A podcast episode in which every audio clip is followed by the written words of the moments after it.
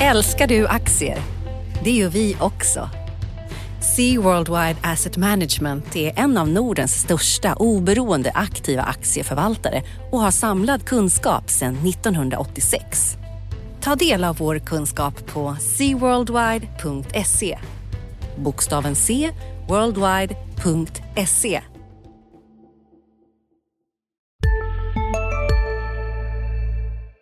Analyspodden presenteras i samarbete med Lendify.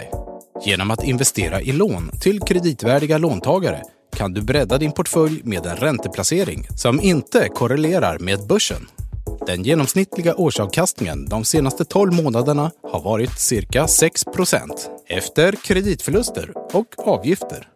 Lendify har tillstånd från Finansinspektionen och några av landets främsta institutioner och entreprenörer som investerare. Läs mer på lendify.se.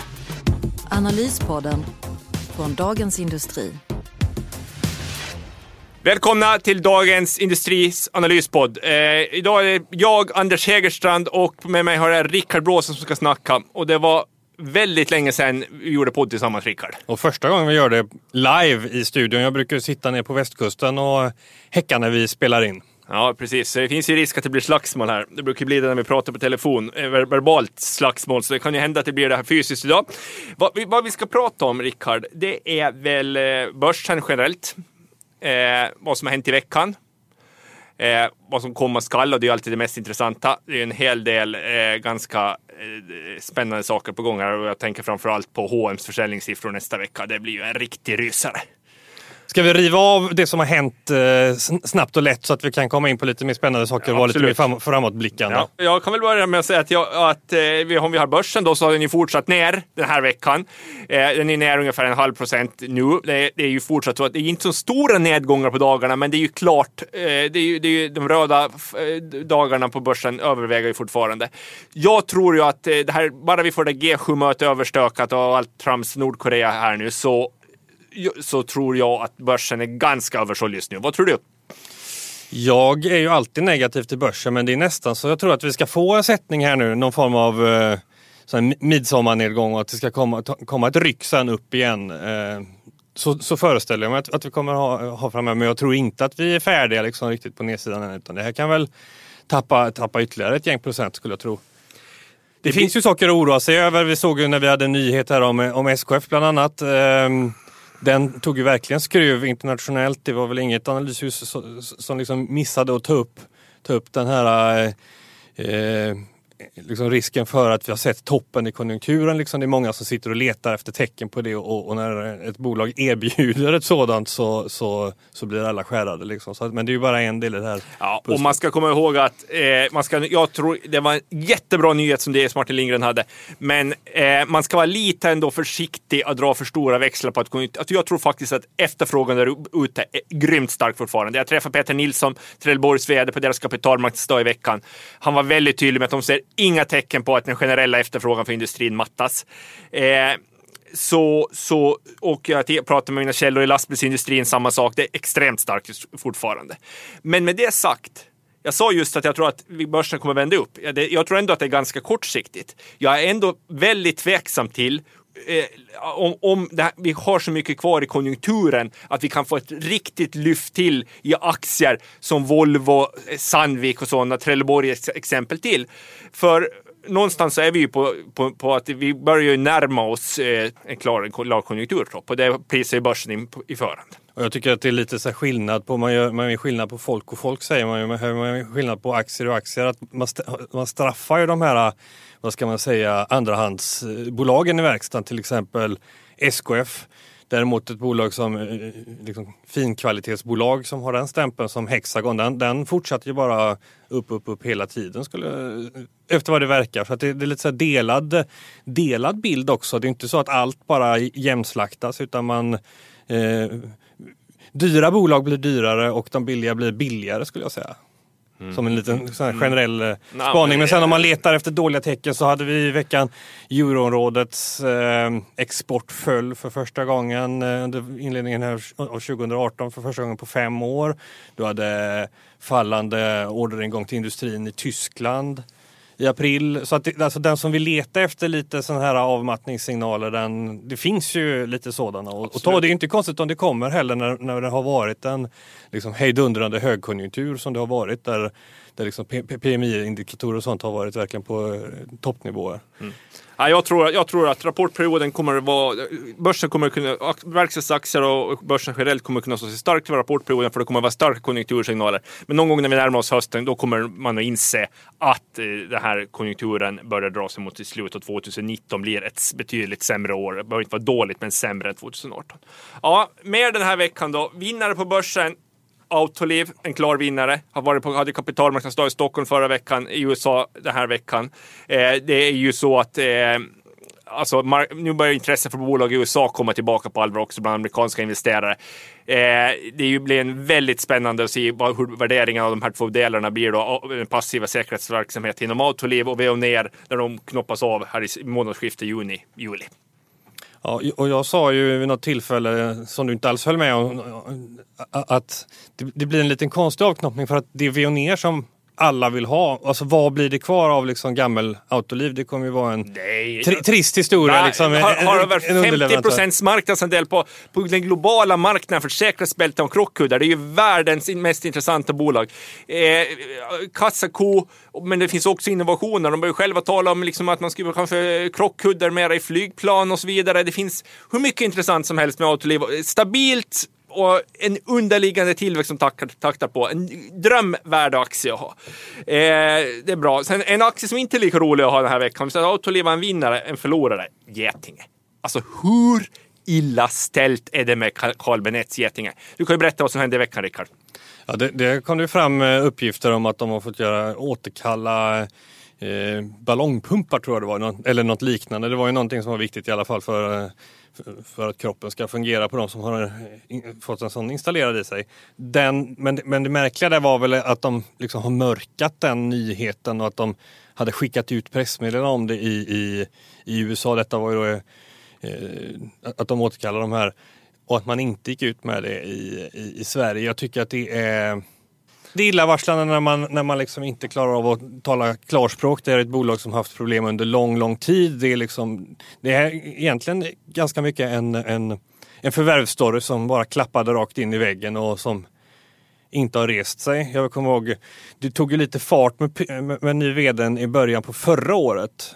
Sen kom halvårsrapporten och då vet jag att jag skrev att när man ser ett ljus i tunneln för Getinge så är det ofta ett mötande tåg och det är så. Det är fortsatt känslan skulle jag säga för, den, för det bolaget. Att det är väldigt, väldigt svårt att gå igång på den. Men den har ju fortsatt att liksom falla så att den, den, har gått från extrem värdering till nu så ser, börjar den se billig ut. Men då ska man liksom tro på det också. Tro på de där estimaten och det, det är väl det som är problemet. Att här har vi haft fallande estimat under lång tid. Det var hjärtpumpar de fick återkalla. Ja, hjärtpumpar var det så. Ja, ja. Men, men alltså, ja, men det här är ju, alltså aktien är den här veckan ner nu eh, 5 procent. Den är ner i år 30 procent. Eh, den är ju på, på två år ner, eh, har negativ totalavkastning på 40 procent. Alltså det är ju det är frågan jag ställer mig hur länge, länge Carl Benett ska stå ut med Johan Malmqvist. Alltså, alltså det är ju Johan Malmqvist Alltså det är ju han som byggde upp det här eh, Geting och det börjar ju mer och mer framstå som ett luftslott. Och Johan Malmqvist, liksom, Carl Benett, han slutade. Carl Benett har ju fortfarande gett honom förtroende genom att vara ordförande i Arjo. Och det är ju en fråga, liksom, jag tycker det ska bli väldigt intressant att följa hur länge, för det är också ett, när, hur, hur länge låter Carl Benett, Johan Malmqvist sitta kvar i Arjo? Ja, men samtidigt, det är det det var ju inte bara Johan Malmqvist som körde Geting utan han, eh, Benett har ju varit med, var ju med på hela resan. Eh, det har varit hans bolag, han har varit eh, liksom ytterst ansvarig för det. Så att han petar från den vd-stolen där men ändå har kvar Alltså jag har väldigt svårt det är inte bara Malmqvists fel utan det vilar ju lika mycket på Benett. Ja, det den gör här, det. Den här genomklappningen. Ju, mm, ja, intressant. Ja, om vi börjar titta framåt då. Det, här, det, alltså, det är ju egentligen två stora saker. Det, eller, det finns ju som, som, som kommer att hända här för midsommar. Det ena är, det ena är att H&M kommer med sina försäljningssiffror nästa vecka. Det andra är vad händer med Telia och bon, eh, affären mellan, en eventuell affär mellan Telia och Bonnier om TV4 och kom hem. Vad, vad börjar vi med? Seymour, ursäkta. Jag blandar, jag blandar alltid på dem. Vi börjar med H&M's försäljningssiffror nästa vecka. Vad säger du om dem? Ja du, Aktien har ju som alla vet, den gick ju starkt under en period när den var stödköpt av, av uh, huvudägaren. Nu kan han inte köpa längre så nu har den fallit tillbaks en hel del igen. Den handlas väl dryga 130, 131, 132 någonting. Jag tror att den kommer att fortsätta falla och jag, det är väldigt svårt att föreställa sig att den här försäljningssiffran kommer att vara bra. Om man tittar på, på den tyska statistiken från Textilwirtschaft, Tyskland är den viktigaste marknaden för H&M. Då hade du ett, ett eh, mars som var dåligt, försäljningen föll 6% Sen var april bra när det steg med 7% och sen har maj då igen varit, eh, varit svagt med, med, med minus 6 Eh, de två första månaderna så kan man säga att, att mönstret följdes i Sverige men nu fick vi textil, eh, Svensk Handels siffra som kom nu var ju positiv för, för maj här men, men Tyskland väger mycket tyngre. Ska man liksom dra ut ifrån det och man tänker sig att, att norra Europa väger tungt för H&M att det nog att mönster inte stannar inom liksom landgränser så eh, jag blev förvånad om, om vi får en liksom bättre försäljningssiffra än vad vi hade senast och då var det ju 0 i, i lokala valutor. Och det är där jag tror att det kommer handla, hamna den här gången också. Och det kommer nog eh, skicka ner aktien ytterligare tror jag. Ja. Alltså, jag är väl en man som ibland kan överdriva lite. Men nu går jag runt och säger att det här kanske är det mest spännande. Alltså hur H&M's rapport här, försäljningssiffror här och sen den kommande rapporten. Är bland det mer spännande som jag har varit med om under mina år. För de kommer från ett läge med väldigt, väldigt svaga siffror. Och nu har det varit ganska tyst från H&M. Men, men, Stefan Persson köper massor med aktier och man frågar sig, kommer de nu att komma med ett, ett, ett stort förändringspaket till exempel? Tror du det? Jag tror att det vi kommer få se, alltså min, min gameplan för den här aktien är väl att den kommer att gå ner på försäljningssiffran. Det är väldigt svårt att se att den ska vara bra. Tittar man i Sverige också, de har haft extrema problem med ett nytt lager i Borås bland annat. Så att folk får ju inte sina grejer, de som faktiskt handlar online av, av H&M. Det är ju en ganska liten del av H&M ska man komma ihåg i Sverige också men det visar ju ändå att, man, att de tar lång tid att komma till rätta för dem med problem. Jag tror att i halvårsrapporten kommer de, där finns det nog goda förutsättningar för att de faktiskt tar krafttag. De borde se läget i alla fall. Eh, vad jag har hört så ska det vara nya omstruktureringar på gång i H&M. De brukar ju inte vara eh, några specialister på liksom att liksom specificera den typen av kostnader. Det kan ju bli så att de gör det den här gången. Och sen så har du den här eh, stora röda skynket som matadoren KJP, Carl-Johan Persson, har, har som har varit varulagret. Som de då kanske borde ta och eh, skriva ner. Det där är ju någonting som skulle kunna eh, det blir trist i en resultaträkning men trista saker i resultaträkning av rätt anledning kan ibland bli någon form av vändpunkt. Så att det där hade nog varit ett bra läge att göra det nu om man fortfarande tror att man ska kunna klara av att slå de här väldigt lätta jämförelsetalen som vi kommer upp mot här under andra halvåret. Så, så mm. det vad jag hoppas på i alla fall. Ja, men sen, jag, jag, jag, tror liksom som aktieägare i H&M så ska man nog ha klart för sig att du sitter och pratar, rabblar försäljningssiffror hit och dit. Men det är ändå liksom, det är underliggande problemen i bolaget som du också är inne på. Har de löst dem?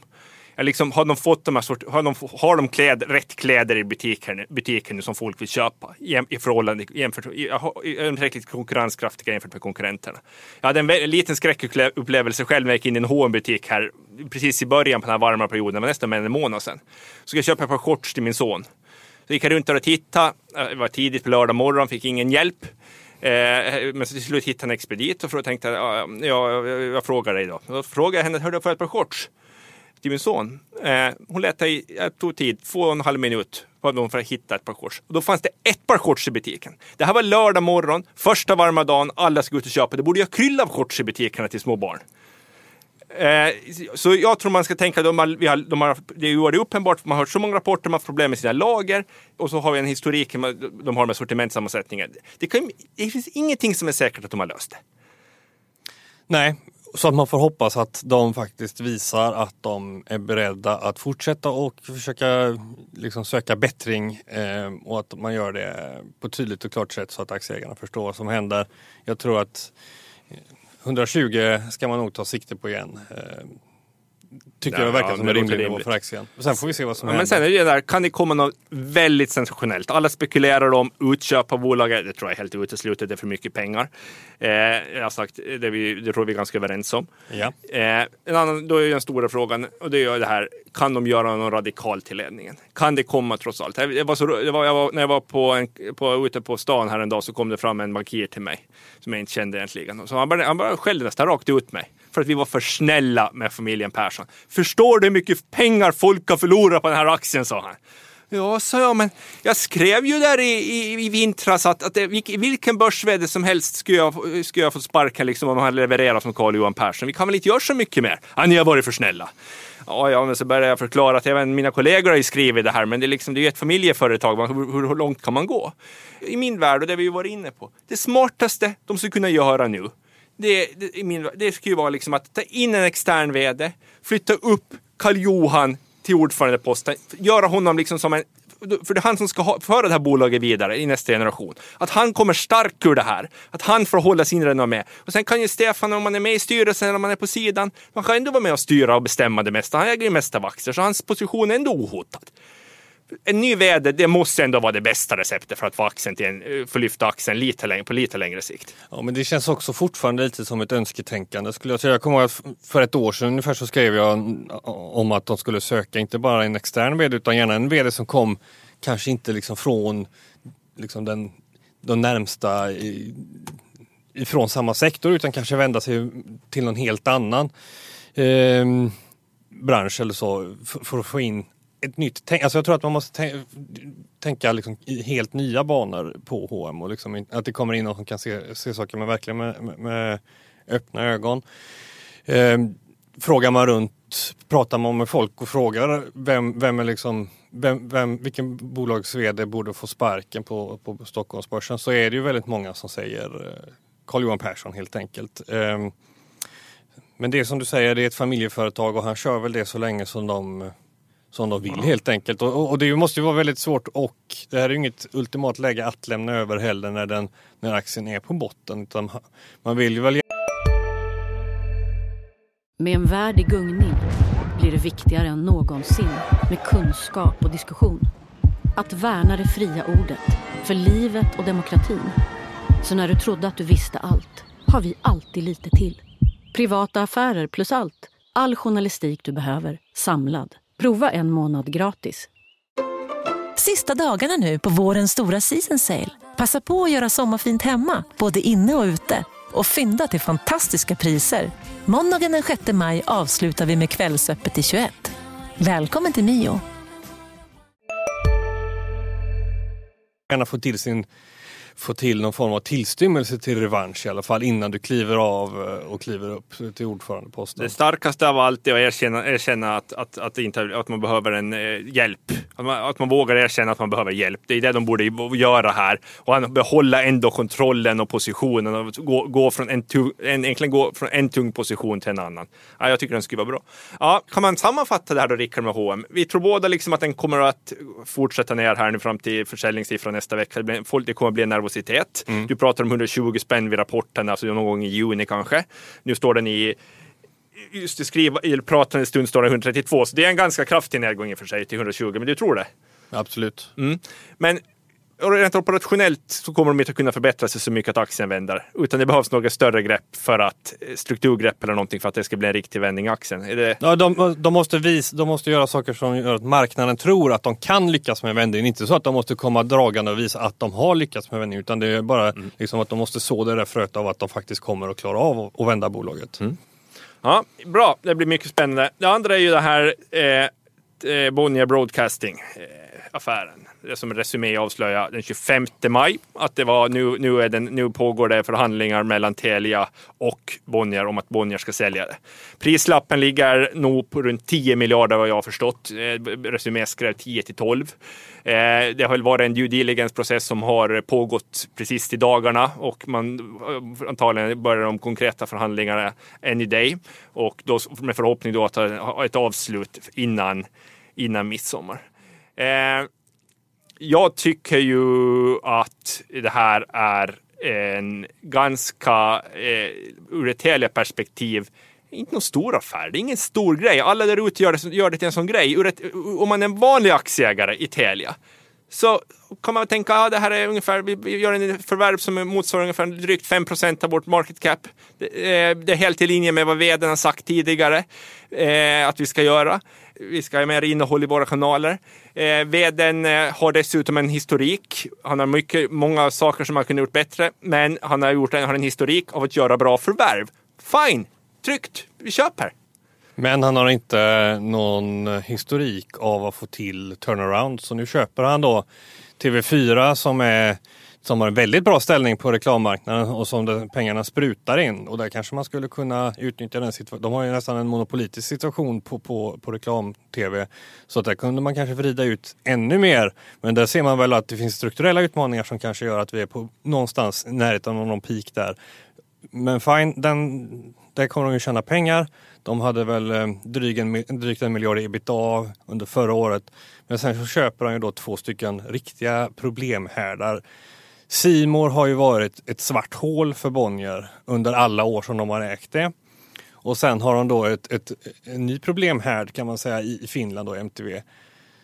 Så nu ska han lyckas att vända de här två delarna. Ehm, det, det, är det jag tror att eh, oroar investerarna. Inte, inte liksom själva storleken på affären utan att man köper på sig problem helt enkelt. Och de har redan ett jätteproblem i Danmark där de har sin eh, operatörsverksamhet som de borde sikta på att få fason på först.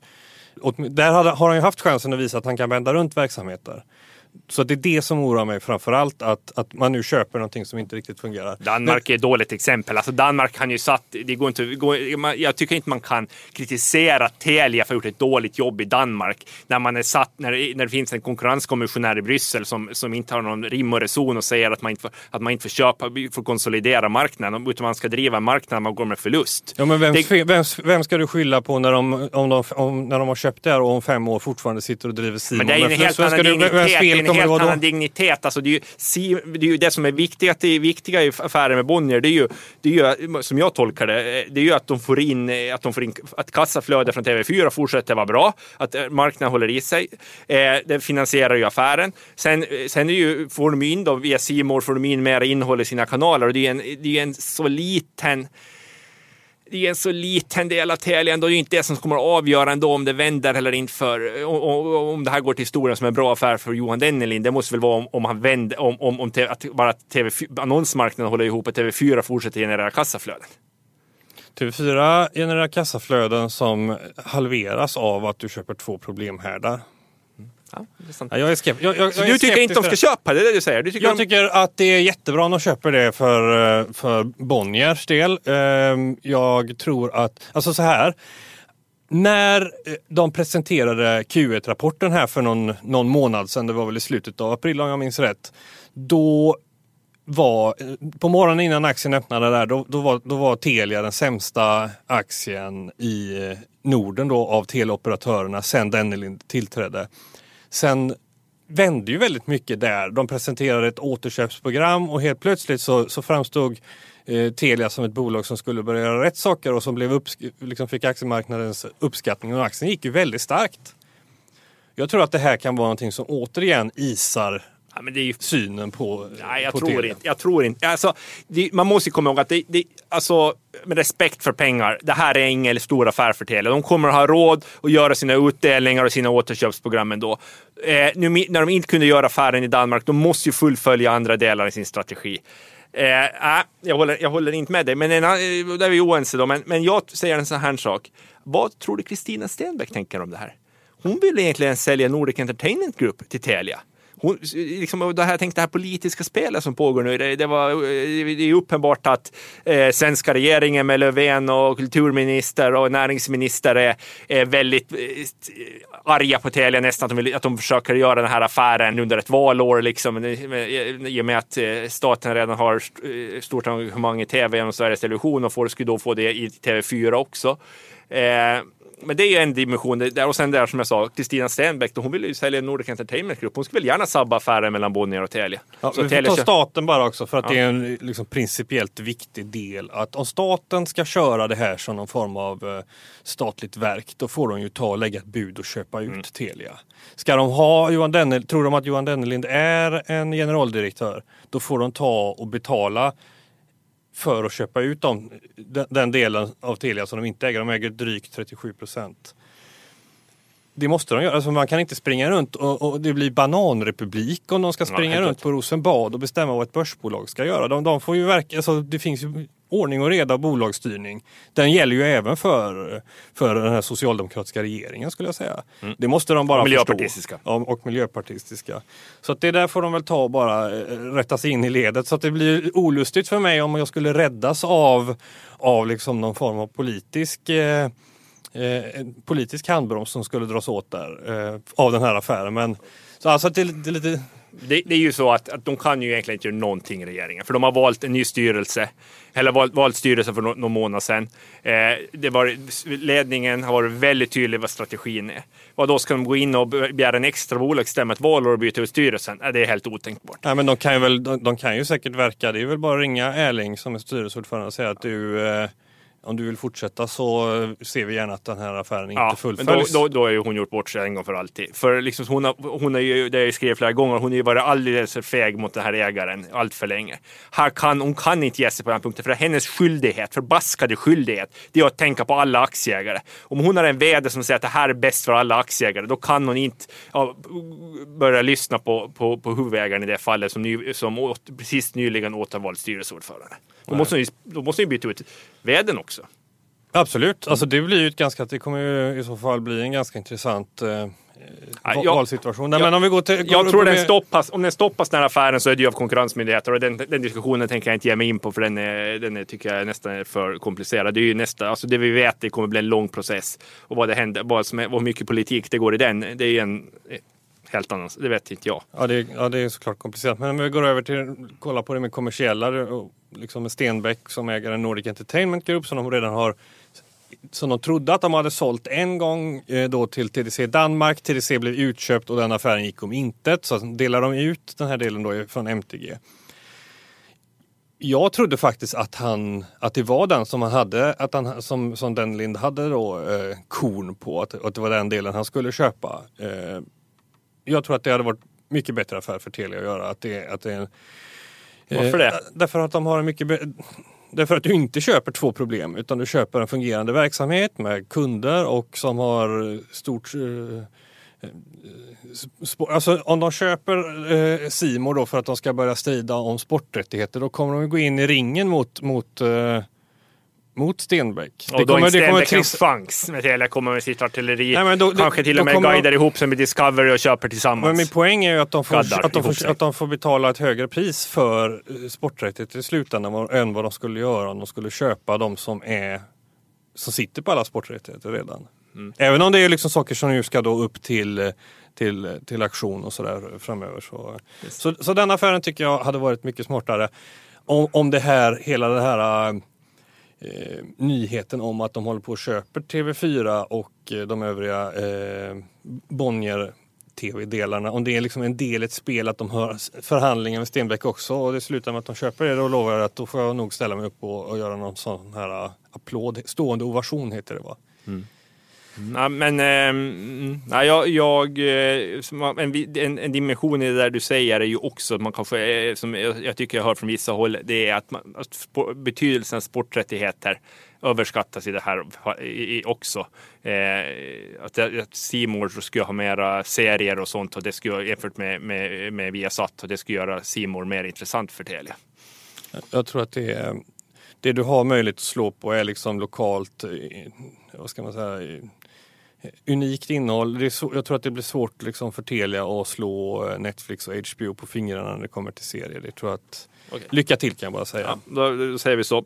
Bra! Eh, om vi skulle börja Telia stiger då för, för övrigt. Goldman Sachs har höjt eh, rikt, eh, riktkurs, eh, höjt från neutral till köp med riktkurs eh, 54 kronor. De hade tidigare 41. Det ska jämföras med att aktien nu står i 42. Så Goldman stora, ser en stor uppsida. Jag undrar, undrar så förundrar om de ser en korpaffär där också. Det är att, klart att de gör. Vad vill de göra? Vill de sälja? Vill, jag tror det här, till exempel, vill Telia ska gå ut, gå ut ur Danmark. Det skulle vara en riktigt bra grej nu, liksom att lämna Danmark och bara liksom säga att det här går inte längre. Det kunde vara en affär det, är som... en, det är en jätteliten affär, det handlar bara om några Ja, men just miljarder. därför, ta bort den från kartan. Jo. Kanske börja om på nytt, på någon ny kula istället sen när, när vänta bara liksom om eh, något år. Vi kommer ju komma i ett läge, eh, eh, kanske någon del av, till exempel det EQT håller på att bygga upp nu med sitt te- telekom. Det kan ju komma helt nya intressanta pjäser ut på banan eh, om, no, om några år liksom, som de kan komma tillbaka med in. Det, när jag intervjuade Danny Lind för någon, eh, i samband med Q1-rapporten då sa han att, att en stor trend borde bli framöver att, att vi har, nu har det varit mycket fokus på in-market consolidation, att vi kommer få affärer över gränserna. Jag tror att Finland borde det kunna hända någonting med då, där har vi Elisa och ytterligare en, eh, ytterligare en operatör, att det får någon form av affär där också. Det hade varit, eh, det hade också kunnat bli intressant. Eh, Det tror jag nästan mer än, än att du får din, en försäljning av, av Danmark. Den känns som att den blir lite av en gäspning. Och att man kastar in handduken och säger att vi klarar inte av det här. Det- Jag säger inte att Telia ska köpa någonting i Finland då naturligtvis, utan då är det väl Telenor som till exempel borde kunna titta på eh, någon av de finska operatörerna till exempel. Och det där kan ju också elda på liksom intresset för den här sektorn. Jag tror att det, det har varit en eh, det är många som ogillar den och man säger att de aldrig kommer liksom, de, de får aldrig ut, eh, de kan aldrig öka liksom intjäningen och, och att det är en allmänt trist sektor. Men om det liksom börjar komma lite affärer och så är de är ju väldigt duktiga ofta på att faktiskt få fram de där synergierna som de pratar om. Så då kommer det ju skapa stora aktieägarvärden. Precis. Eh, det är, ju, det är väl lite så att den här sektorn också, alltså det, ingen hade räknat med att danska pensionsstiftelserna och att australienskt riskkapital skulle bo, komma in och köpa TDC. Och är det inte lite så också där att hela sektorn, eh, alltså hela en konsolideringsspel i sektorn blev lite, det hakade upp sig där lite när det kom in en ny spelare, när operatörerna själva hade tänkt att driva den här konsolideringen. Ja, framförallt så blir det ju det blir någon sån här push-effekt att man, man ser att man, man måste göra, kanske måste börja röra lite på sig och behöver agera. Eh, och sen som man ser Europa som, som någon form av marknad som väl tanken då är med EU, om jag har förstått det hela rätt, eh, så, så, så borde vi kunna se mer affärer. Vi har ju en, liksom, en hel drös med, med operatörer, om det är 80 operatörer eller någonting sånt där i Europa, liksom, så sitter de och diskuterar om, när de har fyra mobiloperatörer i USA att två av dem ska gå ihop. Det är ju väldigt, väldigt eh, Eh, konstigt att det då sitter en kommission som verkar, eh, den konkurrensgrenen av kommissionen i alla fall verkar vara väldigt, väldigt tillknäppta för, eh, för affärer. I alla fall då när det varit konsolidering på, inom marknaden. Men om vi då får se lite mer affärer mellan marknader så skulle det vara intressant tror jag. Det kanske är det, en del i, i det som Goldman Sachs sitter och hoppas på också. Mycket bra. Eh, jag tror vi måste besluta här. Det här var ju väldigt roligt Rickard att göra podd med dig och göra podd. Det var länge sedan sist. Eh, I dagens analyspodd, om vi sammanfattar kort, så pratar vi om, om börsläge i början. Eh, jag, jag tror att det vänder upp eh, kortsiktigt här när det här kort, eh, politiska oron som har G7-möte och Nordkorea-frågan över och lägger sig med Italien så vänder det upp. Men, det, men vi måste ha, ha i beaktande att, att eh, konjunkturen sjunger på sista versen. Så det är, man ska inte vara alltför tung långsiktig köpare. Du är väl alltid negativ egentligen? va? Nej, jag, jag har väl varit negativ i tre år i alla fall. Ja, du har haft lite mer rätt på slutet. Sen pratar vi oroas, oroades vi av oss över Getinge. Vi pratar om eh, att Autoliv går väldigt starkt och sen så eh, pratar vi om den stora, stora händelsen här den kommande veckan. Det är ju eh, H&M's försäljningssiffror och, eh, och sen då den här Telia-diskussionen. Det blir väldigt spännande att se om det går till ett avslut. Trevlig helg allihopa! Ha det bra, hej! Tack, hej! Analyspodden från Dagens Industri. Podden redigerades av Umami Produktion. Ansvarig utgivare Lotta Edling. Analyspodden presenteras i samarbete med Lendify. Genom att investera i lån till kreditvärdiga låntagare kan du bredda din portfölj med en ränteplacering som inte korrelerar med börsen. Den genomsnittliga årsavkastningen de senaste 12 månaderna har varit cirka 6% efter kreditförluster och avgifter. Lendify har tillstånd från Finansinspektionen och några av landets främsta institutioner och entreprenörer som investerare. Läs mer på lendify.se.